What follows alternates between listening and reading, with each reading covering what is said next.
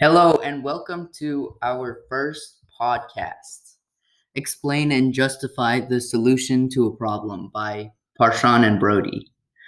This SDG is about too much pollution in the oceans. It's making all of the animals under the water sick and it could kill them. Oceans cover 75% of the Earth's surface, and that means a lot of animals live there. The oceans contain 200,000 species, and there may be millions more that we ha- that haven't been identified. One solution is to clean up the shoreside trash so it won't go into the ocean. If the shoreside trash stays and we don't clean it up, it will drift into the ocean when the waves come.